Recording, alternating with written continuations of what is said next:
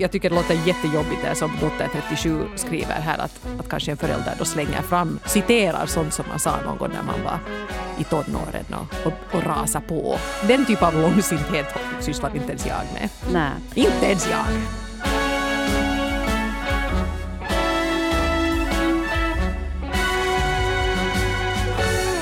Vi var ju inne lite på det här med långsinthet i slutet av förra avsnittet och då kastade jag fram att kanske vi borde göra ett avsnitt om långsinthet i och med att vi är väldigt olika, Eva, du och jag, då det kommer till långsinthet. Du erkände då att du är väldigt långsint. Varf- Varför det?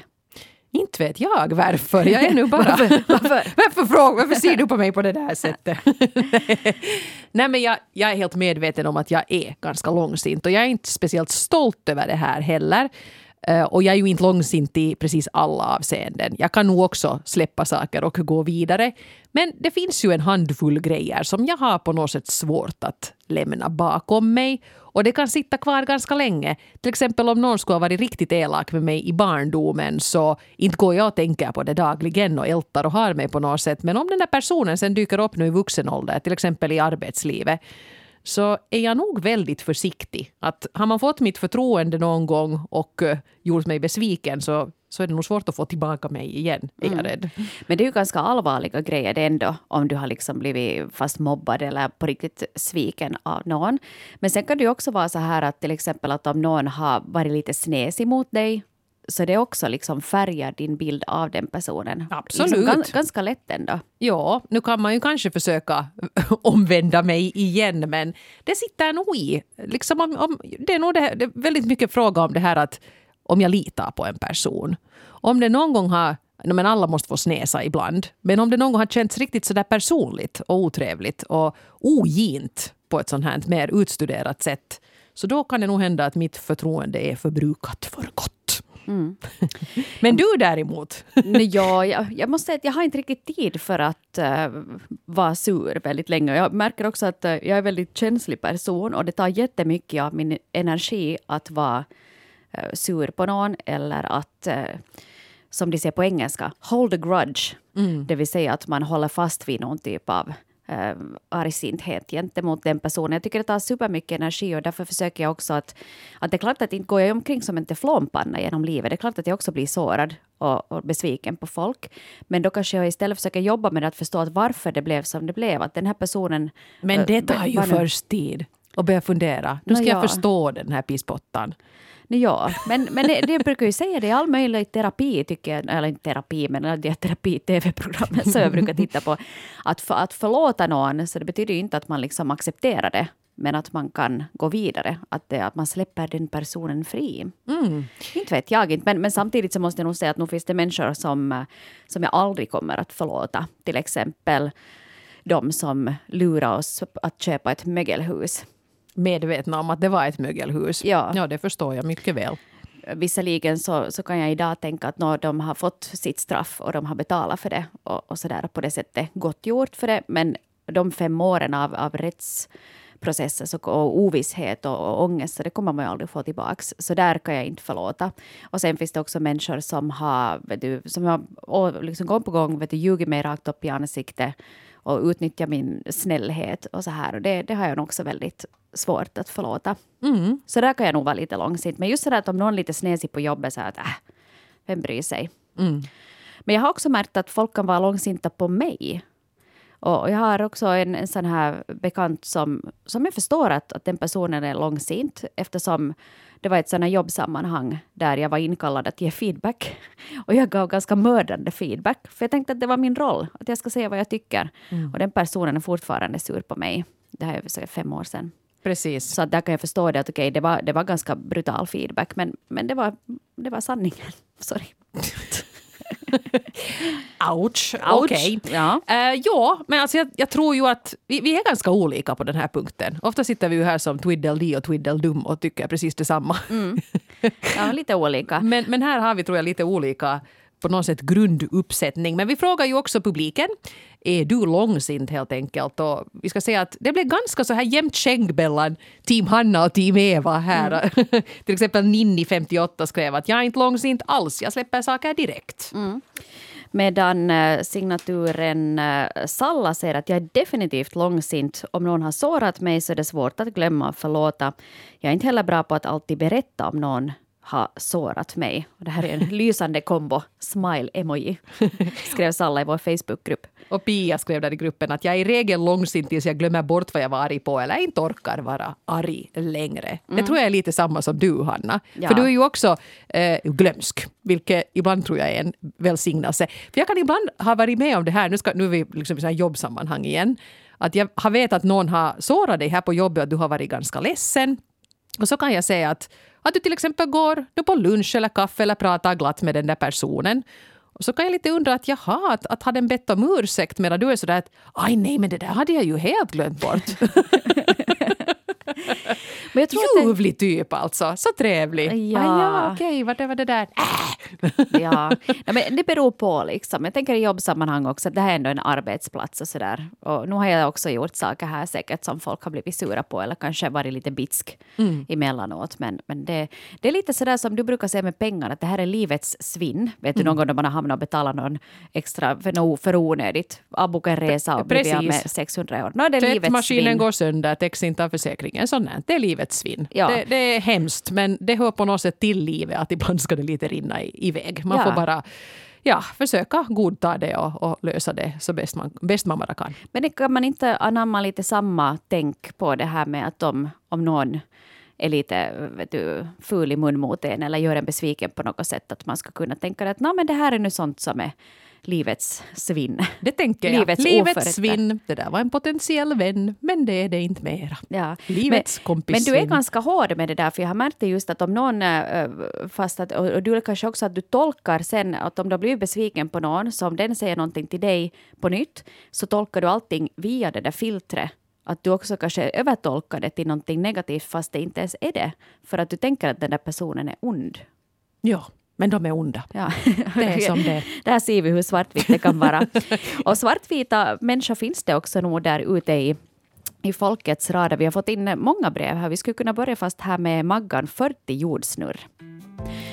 Jag är oerhört långsint och kör så kallad myckekoulu med personen i fråga ifall hen har oförrättat mig. Jag kan fortsätta med det här till tidens ände ifall situationen kräver det. Men om hen ber om ursäkt så släpper jag det direkt.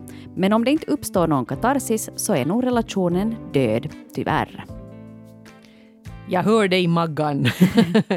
Den här myckekoulu silent treatment, vad tusan heter det på svenska? Det är inte tysta leken, för det är någonting helt annat. Men i alla fall det här att man går och är iskallt tyst och tycker att den andra då borde förstå vad den har gjort. Ja, att man straffar någon med sin tystnad. Ja, och det är jag allergisk för. Det, det är nog bättre att ta den där eh, samtalet då. Ja, ryt ifrån, säg att vad, vad farao sa du just till mig och, och sådär. Inte, ja, faktiskt personer till och med i, riktigt i min närhet brukar tycka om att hålla på med, eller tycker inte om, men brukar utsätta mig ibland för den här tysta behandlingen då. Och det är så frustrerande, för jag får ju ingen chans heller att be om ursäkt. Man kanske hasplar ur sig någonting ogenomtänkt som den andra blev sur på. Jag, skulle, jag säger alltid genast till. Det var fullt sagt, nu blir jag ledsen.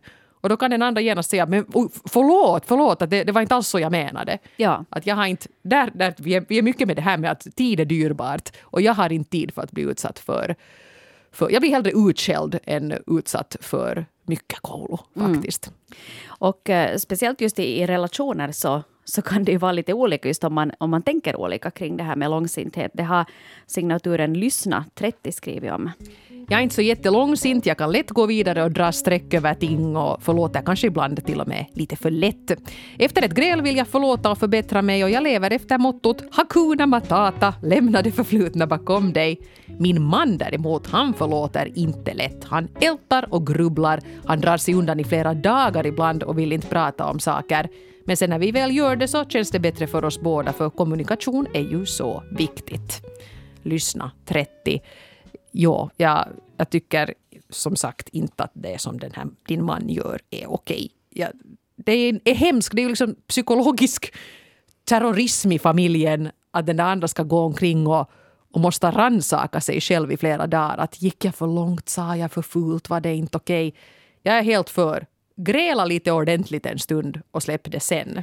Ja, eller fast att om, om man känner då att man är den där som lätt drar sig undan, att man tillåter sig själv då fast att okej, okay, nu nu behöver jag vara själv och så nu hoppar jag i bilen och så far jag iväg och gör någonting själv. Mm. Att man får den här tiden kanske då för sig själv att fundera på det och sen kan man ta diskussionen senare. För alla behöver, alla kan inte liksom ta den där fighten direkt eller reda ut det direkt utan ibland kanske man behöver låta dammen lägga sig lite för att se att okej, okay, hur paha var det nu sen då? Då, då man inte är så akut arg eller ledsen mera så kanske man kan inse att okej, okay, det, det, var kanske inte uh, världens ände ändå. Ja, så tycker jag nog att till exempel min man, nu tillåter jag, om han är arg, han måste ju få sitta och osa av sig en liten stund. Men jag går inte med på att han ska hålla på med det länge. Flera dagar skulle vara helt otänkbart tycker jag. Går lite och smäller i köksskåpsdörrarna. Ja, eller sitter där och blänger. Ja, just det. Men visst, eh, alla blir ju, jag är ju den som genast brusar upp liksom. Och så grälar vi och så vill jag släppa det och gå vidare och vara glad igen. Eh, medan han är den som måste liksom få faktiskt sitta och vara arg en stund. Och då kan jag ge honom en timme, men inte så hemskt mycket mer än det. Mm. Ja, Sen tycker jag att vi bra. måste liksom sådär, säga förlåt och reda ut och vara vänner ja. och titta på TV. Ja, precis. ja. Det låter sunt. Ja. Mm. Men andra relationer då? Här var också om uh, någon som hade skrivit in om uh, det här med att uh, ha långsinta familjemedlemmar. Och dotter 37 år skriver så här. Att vara barn till en långsint förälder är verkligen jobbigt. Vad ska man göra då en förälder ideligen återkommer till vad jag någon gång har sagt i tonårsilskan eller vad någon släkting, vän eller granne eller kollega sagt anno datsumal? Anno datsumal? Alltså det är typ år noll. Ah, okej. Okay. Ja. tack, tack för det. Våra, våra lyssnare, och du är fiffigare än vad jag Ja, sagt år noll. Ja.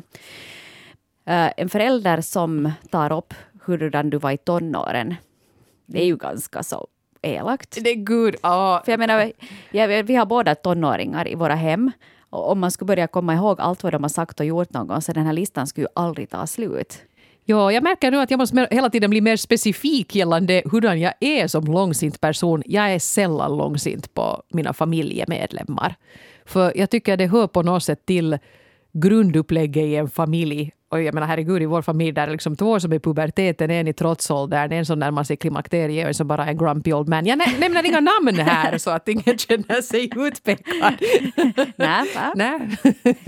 Man kan inte veta vem som man, var vem nu Man här. kan gå in på Eva Frans Instagram och titta på en familjebild och så försöker man, vet, sådär som i, i skoluppgifter, att man ska dra liksom rätt egenskap till rätt person. Ja, och det här innebär ju att vi alla beter oss illa ibland och att jag tycker att speciellt om man nu är en, en rasande tonåring så man måste ju vara så trygg i sitt hem att man ska få härja och vara dramatisk och skrika och, och fräsa och ha sig. Och sen när man lugnar ner sig och ber om, om man ber om ursäkt framför allt och erkänner att det där var inte riktigt nu okej, okay, så då ska man bli förlåten på momangen. Jag, skulle, jag kommer inte ens ihåg, jag skulle inte komma på ett enda exempel på något fult som mina barn har sagt till mig, fast de nog säkert har gjort det.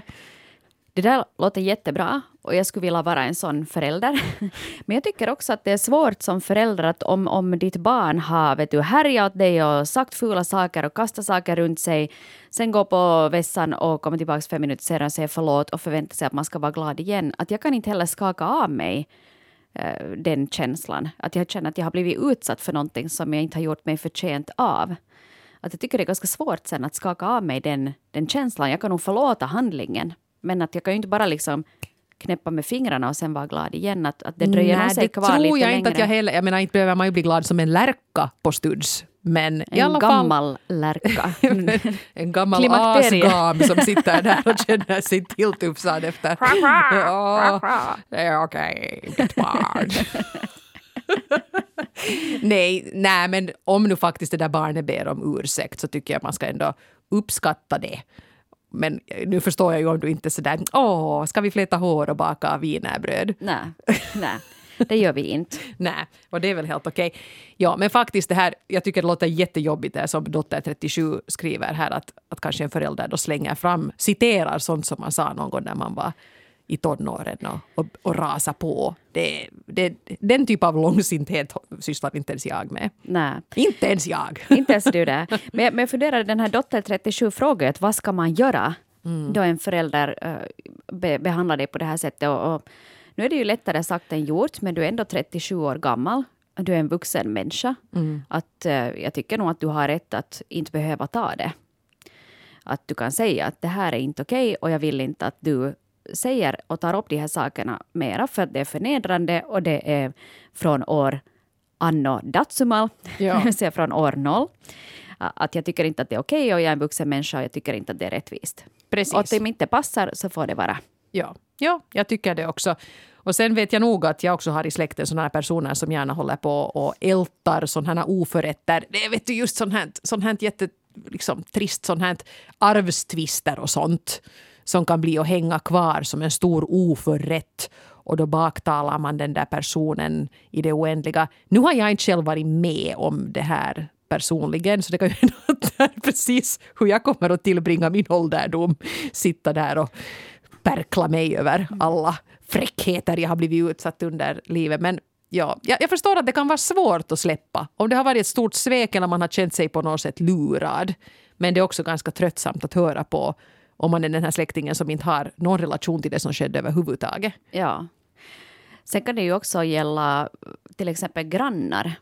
Det var ingen som hade nämnt det nu faktiskt här i breven, men jag har också folk i min närhet som har haft problem med till exempel grannarna där de bor, eller villagrannar, eller så att man helt enkelt bara har ignorerat varandra i flera år. Och jag tycker det känns lite jobbigt det där också. Att fast Det man kommer är, så nära inpå också, det är nära Ja. ens hem liksom. Ja, att sen att om man nu är inte är överens över de där tujorna och var exakt de ska bli planterade så, så kanske man kan tänka att no, men det är tujor, att det är de 20 cent hit eller dit, det är inte hela världen. Men att man inte behöver känna att man har fienden bakom det där tujbuskaget. För det, det tycker jag skulle kännas ganska obehagligt också. Fienden bakom tujahäcken. Ja, det är, det titeln för din nästa bok? Jo, tack. Jag skriver upp. Vad bra.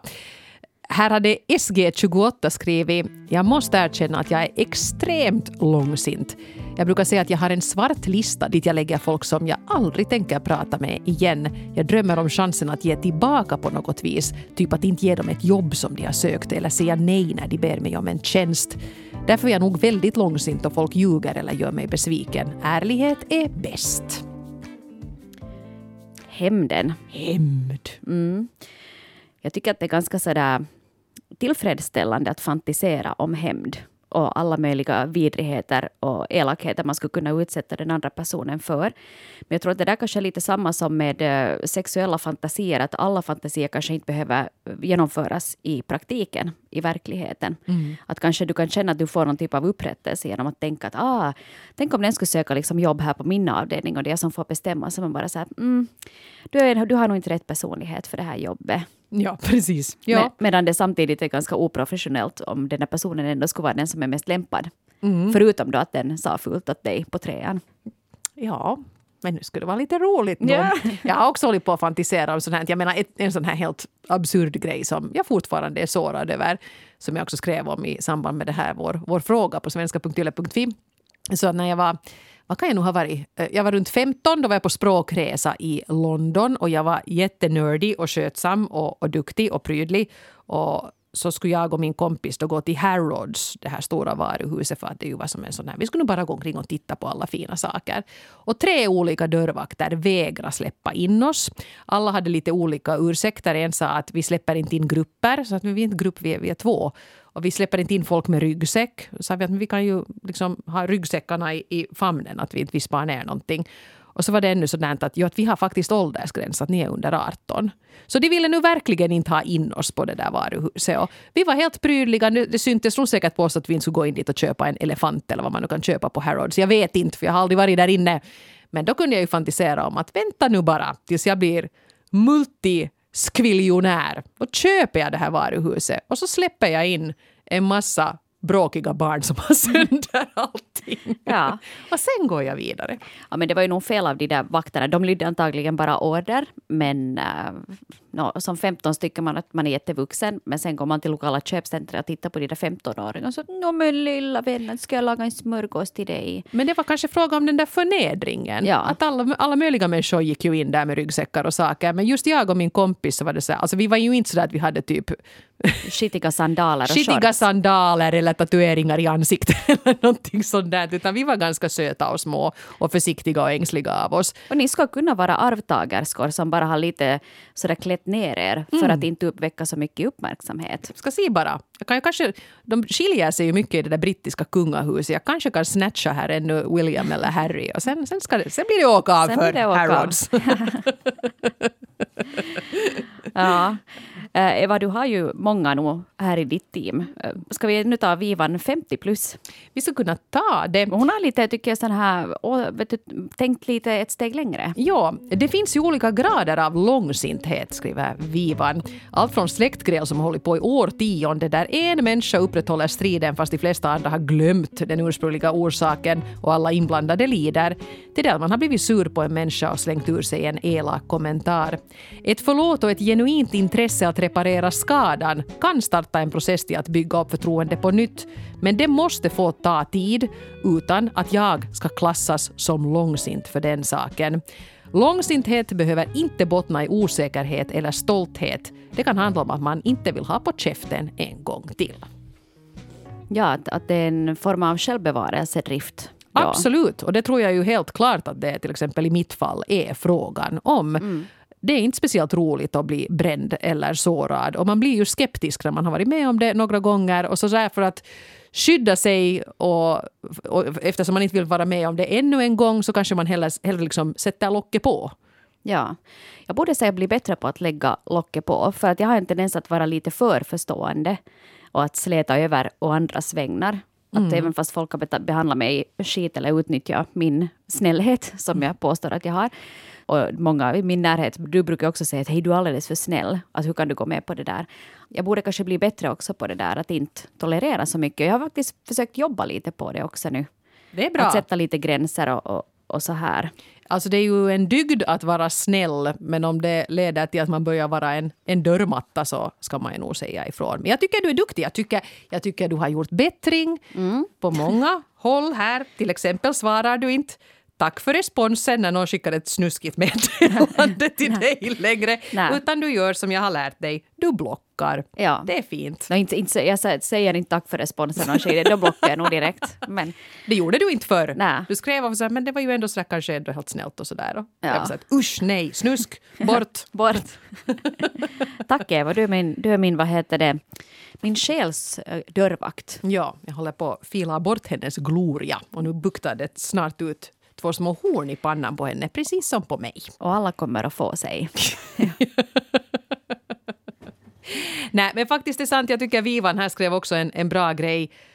Det här att man ska få vara långsint om man nu bara är det. Och att det inte betyder att man är på något sätt en som gillar drama eller att man är en som ältar i det oändliga utan man kanske bara har blivit riktigt förbaskat sårad. Och då tar det antagligen en tid innan man är riktigt happy-clappy igen och det ska också respekteras. Men det här betyder ju liksom inte att jag om jag nu till exempel är sur på någon kollega eller har blivit sårad av en kollega så inte håller jag ju på aktivt och motarbetar den. Det är ju barnsligt.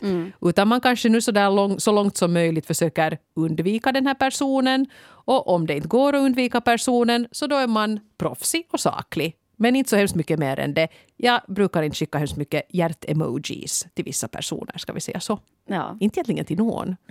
Kanske till dig om du är riktigt söt. ja. kanske då. Så blir jag blockad. Ja. Som jag har lärt henne.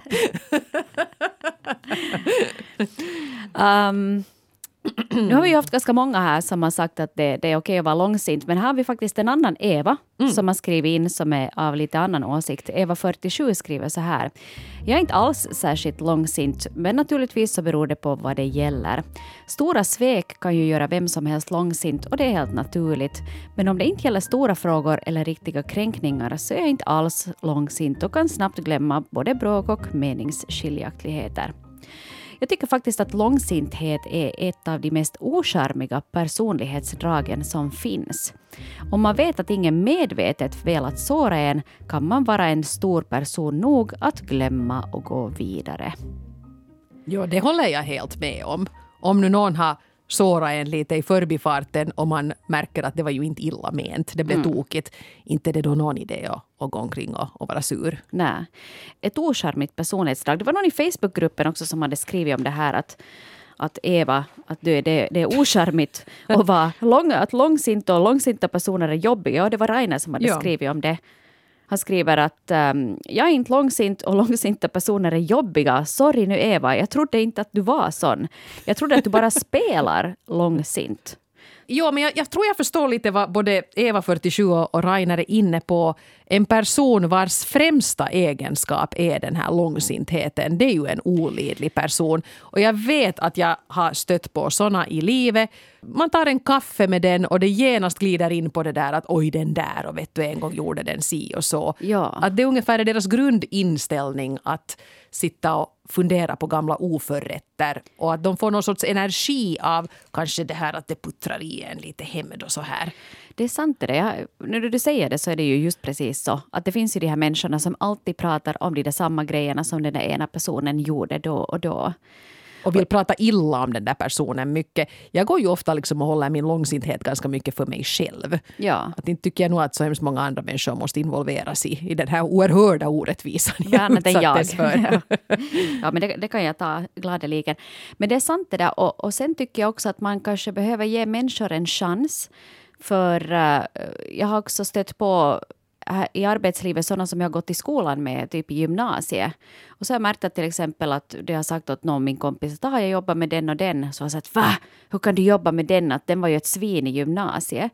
Så kan jag säga att ja, men det är 20 år sedan och nu för tiden så är den personen helt ljuvlig. Att inte jag heller likadan som jag var i gymnasiet. Mm. Att man också kanske behöver jobba lite med sin eller ha lite liksom överseende också och inse att livet formar en och att man kanske inte är samma person som då man gjorde då den där hemska saken. Ser du, det tror inte jag. Nej. Är du är mobbare när du är liten, så nu har du med dig den, den tendensen livet ut. Om du en gång har kunnat göra så illa åt någon, så då är det nog på något sätt någonting som sitter i din kärna. Så ja. tror jag.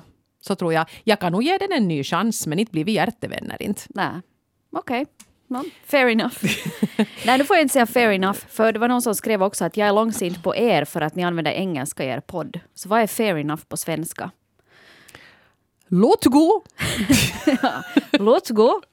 Fortsätt lyssna på podden. Vi ska försöka slipa bort det här. här hade nu signaturen Kan vi bara vara snälla? En kvinna på 34 år skrivit ett brev som tycker det här är ett så bra brev, för det är det här jag också vill säga, men jag har inte kunnat säga det så här bra. Eh, hon skriver, jag känner igen mig i Eva. Jag är väldigt långsint och minns alla små som stora oförrätter som någonsin har gjorts mig och det färgar absolut min syn på vissa människor. Jag kanske inte visar det, men jag är ändå på min vakt och jag litar inte helt på personer som någon gång gjort mig illa. Jag ser mig själv som högkänslig och kanske det har någonting med saken att göra. Jag känner mycket och djupt och mycket av min energi och tankeverksamhet går åt till att processa människor, samtal och upplevelser. På samma sätt minns jag också och ältar alla de gånger jag själv sagt eller gjort något plumpt eller ogenomtänkt åt andra. Jag tänker ju att alla andra också är lika långsinta och tar lika illa upp som jag och jag vill ju inte att någon ska tycka illa om mig. Jag har insett att så inte är fallet och att andra kanske lever en lättare tillvaro utan så mycket ältande och jag avundas dem. Jag jobbar på att inte ta allt personligt för att lätta min egen börda. Om någon är otrevlig handlar det sällan om mig. Jag försöker ju alltid vara trevlig och vänlig då jag helst vill och behöver bli bemött så. Utan det kanske är de själva som har någonting de kämpar med. Eh, exakt det här hade jag inte ens tänkt på att på precis samma sätt här nu som kvinna 34 så är jag ju också jätterädd för att såra folk. För att jag på något sätt utgår ifrån att alla kommer ihåg saker lika bra som jag. Har ett sånt här katalogminne för elakheter. Mm. Så då är man ju extra rädd för att man någon ska vara elak så där i, i farten bara. Ja, och, och, det kanske man kan vara också. Du är ju ändå en ganska sån här stark person och du är inte rädd för att säga dina åsikter. Och då kan det vara just att någon ta på näsan fast det inte är illa ment. För jag vet ju att du är inte en elak person. Utan om du fast ger en feedback på jobbet så det är ju inte liksom av elakhet utan det är av omtanke att inte fortsätta att göra det samma misstag igen. Nej, men där är du mycket rakare än jag med feedback. Jag brukar alltid bädda in det ganska mycket. Är det så? Ja. ja. Ja. du kan nog vara så att men det här är nog ganska skit, sorry men det är så. Ja. De där tassorna, de är ja. åt fanders. Ja, ja, men jag tror sen kanske det är det att, att det är lite hur vi säger det. Att du ser så snäll och fluffig och, och blond ut så du kan säga ganska hårt och folk är sådär Åh, men du har ju rätt. Och så kommer jag då mörk och hemsk i mina svarta kläder. Och så säger jag då att att jo, att, att det här har jag noterat att det här var ju jättebra men att, att det här, här skulle man kanske kunna göra på det här sättet. Och så är folk sådär att vet du, det där var inte okej att du sa det där på det där mötet. Eva är en sån bitch. Ja, igen var hon på oss hela tiden.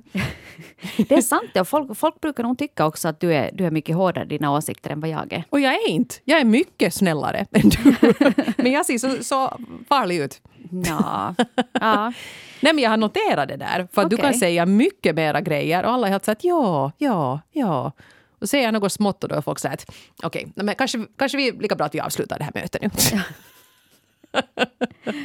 det, det, är intressant det där, för jag, jag har ja. inte upplevt det på samma sätt. Men det, tänk att vi lär oss fortfarande. Här är nu avsnitt 180. Så vi tar ett experiment någonting. nästa gång vi ombeds att feedbacka någonting. Ja. Vem är egentligen mer frän av oss två? Ja, jag kan nog vara ganska frän. Speciellt ja. i jobbsammanhang så kan jag nog vara ja. lite frän. Men, men så är du så gullo, så de är bara sådär... Mm. Ja, och de förtjänar det. Att om du gör dåligt, så då förtjänar du dålig feedback. Nej, gör bättre istället. Så håller hon på. Ni hör ju, ni hör ju själva. Gör bättre själv. Dåliga tassan, det är oförlåtligt. Du får betalt för det här. Nåja, vidare. Nej, men jag vill ännu kommentera det här som den här äh, kvinna 34 sa om det här med högkänslighet. Mm. Och jag är ju själv också högkänslig och jag känner igen mig i det där att mina känselspröt, de är liksom på full alert dygnet runt, förutom det jag sover. Att alla, jag tolkar alla blickar, alla liksom, hur de tittar på mig, vad sa de, vilket tonfall. Och jag gör det inte medvetet, men jag märker att det går igenom ganska ofiltrerat. Och äh, där måste man kanske också då, då man, då man har en sån hjärna, så måste man försöka jobba lite med den. Att man, okej, okay, nu blev jag ledsen för det där, vad sa den egentligen? Och inte frågade nu egentligen något annat än bla bla bla. Mm. Att, att man inte tar allting personligt. Och att det att någon kanske är lite snesig så det betyder inte att det nödvändigtvis är mitt fel att jag är en hemsk människa överlag. Att det här med att vara högkänslig, vilket faktiskt eh, upp till 15 procent av befolkningen är enligt undersökningar, så det är ju ingenting att skämmas för. Det kan också vara en superpower. Jag tror vi har gjort ett avsnitt om högkänslighet jo, också. vi har gjort man... ett jättebra avsnitt om högkänslighet. Ja. Det kan man gärna gå in och lyssna på om man eh, är intresserad eller känner sig träffad av det här. Ja. Men det är en sak som nu faktiskt slår mig här, nu i denna stund. Att jag tror att vi, du och jag, Hanna, vi håller på med precis samma sak men vi gör det på helt olika sätt. Det är fråga om att försvara sig själv och du skyddar dig själv genom att försöka släppa och glömma för att det inte ska bli kvar och potta och dra ner dig. Medan jag kommer ihåg allt och stålsätter mig för att inte bli sårad på nytt. Mm. Så vi håller på med exakt samma grej. Vi försöker skydda oss själva men på helt diametralt motsatta sätt. Intressant. Ja, det är helt, helt sant det. Tänk ja. vad vi lär oss. Ja, där, där satt det. men eh, jag tycker här mamman 37 hade skrivit också ett, ett bra brev här. Hon står liksom lite med en fot i båda lägren kan man säga. Eh, skriver på så här vis. Jag önskar att jag kunde säga nej, jag är inte långsint, men jag har nog bara lyckats putsa bort det värsta lagret sen jag fick barn, för jag insåg att det inte funkar att vara långsint i barnuppfostran och det är ingen egenskap jag vill förmedla vidare till barnen heller. Som ung var jag extremt långsint och jag vet ärligt talat inte varifrån det kommer. Jag tror att jag kräver av mig själv att vara rakryggad och ärlig till den grad att jag blir besviken om någon inte behandlar mig på samma sätt. Genom att jag som vuxen försökt lära mig mer om mig själv som person tror jag att jag också har blivit bättre på att förlåta andra. Men visst har jag fortfarande svårt att umgås med personer som jag upplever att ha sårat mig eller behandlat mig orättvist på ett eller annat sätt. Det som har hjälpt mig mest är nog de insikter jag haft om mig själv och de misstag jag gjort. Om jag aldrig skulle förlåta någon annan så skulle jag inte kunna kräva att någon förlåter mig heller. Mycket klokt. Mm. Och det här är eh, kanske ett sätt också, som vi brukar prata om den här metoden, väldigt enkelt, försök tänka det från den, andra, den andras synvinkel. Att sätta dig in i den andras situation. Var det menat så här? Eller var det kanske bara ett misstag? På något vis den här, att ha empati också för andra. Att just att om jag in, aldrig kan förlåta någon annan så kan jag inte förvänta mig att någon annan förlåter mig själv heller, som mamman 37 här skriver. Jag tycker att det, det är en väldigt bra tanke att ha med sig.